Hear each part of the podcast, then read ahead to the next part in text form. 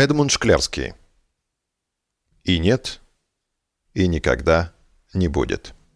Глава четвертая. Т. И слушай.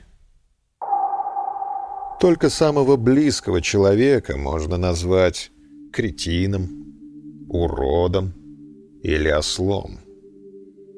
И эти слова будут звучать для него как еще одно доказательство любви и памяти, как еще одна похвала.